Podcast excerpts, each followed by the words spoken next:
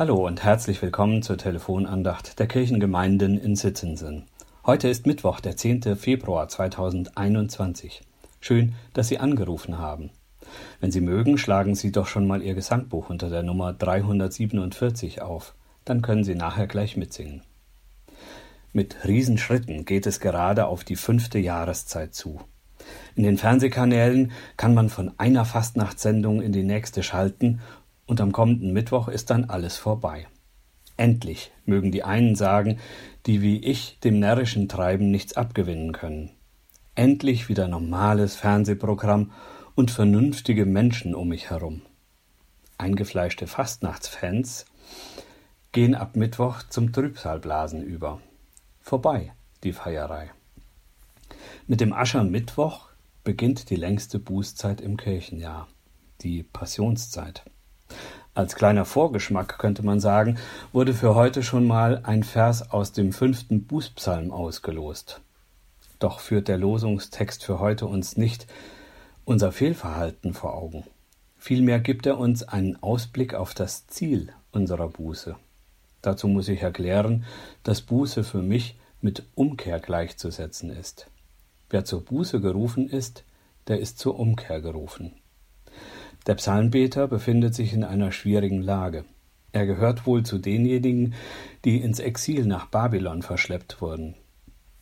Die babylonische Gefangenschaft ist eine direkte Folge der Abkehr des Volkes Gottes. Für Gott der Aufruf an sein Volk, sich ihm wieder zuzuwenden, sich umzukehren. Der Psalmbeter macht sich bewusst, was ihn bei Gott erwartet.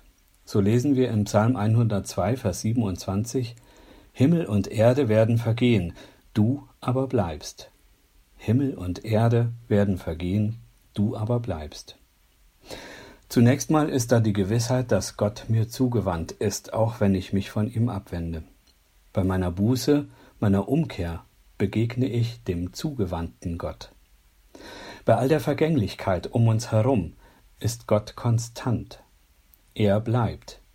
Er bleibt mir zugewandt. Wir erleben gerade, wie vergänglich unser Leben ist. Die gewohnten Abläufe sind durch die Kontaktbeschränkungen stark eingeschränkt. Das hätten wir uns vor einem Jahr so noch nicht vorstellen können. Da waren noch die warnenden Stimmen der Fridays for Future Bewegung laut, die vor dem Untergang von Himmel und Erde im Angesicht des Klimawandels warnen. Bei all diesen trüben Aussichten tut es gut zu wissen, dass Gott beständig ist. Aus dieser Gewissheit lebt auch der Schreiber des Hebräerbriefes und teilt sie mit seinen Adressaten. Im Lehrtext für heute heißt es Jesus Christus gestern und heute und derselbe auch in Ewigkeit. Hebräer 13, Vers 8. Am Anfang, als Gott Himmel und Erde schuf, war Christus schon da. Heute, wo wir die Erde bevölkern und den Himmel bestaunen, wendet sich Gott uns in Christus zu. Und in der Ewigkeit, in Gottes neuer Welt, da wo Himmel und Erde keine Rolle mehr spielen, auch da ist er für uns da. Von Gottes Beständigkeit wollte auch Josua Stegmann lernen, der 1627 das Lied Ach bleib mit deiner Gnade dichtete. Im Gesangbuch hat es die Nummer 347. Für mich ist diese Zeit der Trübsal, sei es nun die kommende Passionszeit, in der das närrische Treiben hinten ansteht, oder die Bedrückung durch Corona und den Klimawandel.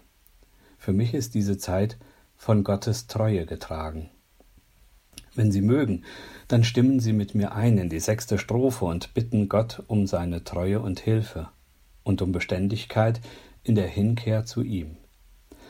Ach, bleib mit deiner Treue bei uns, mein Herr und Gott.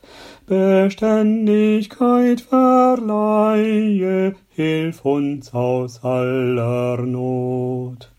Seien Sie gewiss, Gott ist da, im Himmel und auf Erden, über ihnen und um sie herum, gestern, heute und in Ewigkeit. Ihr Diakon Jochen Gessner.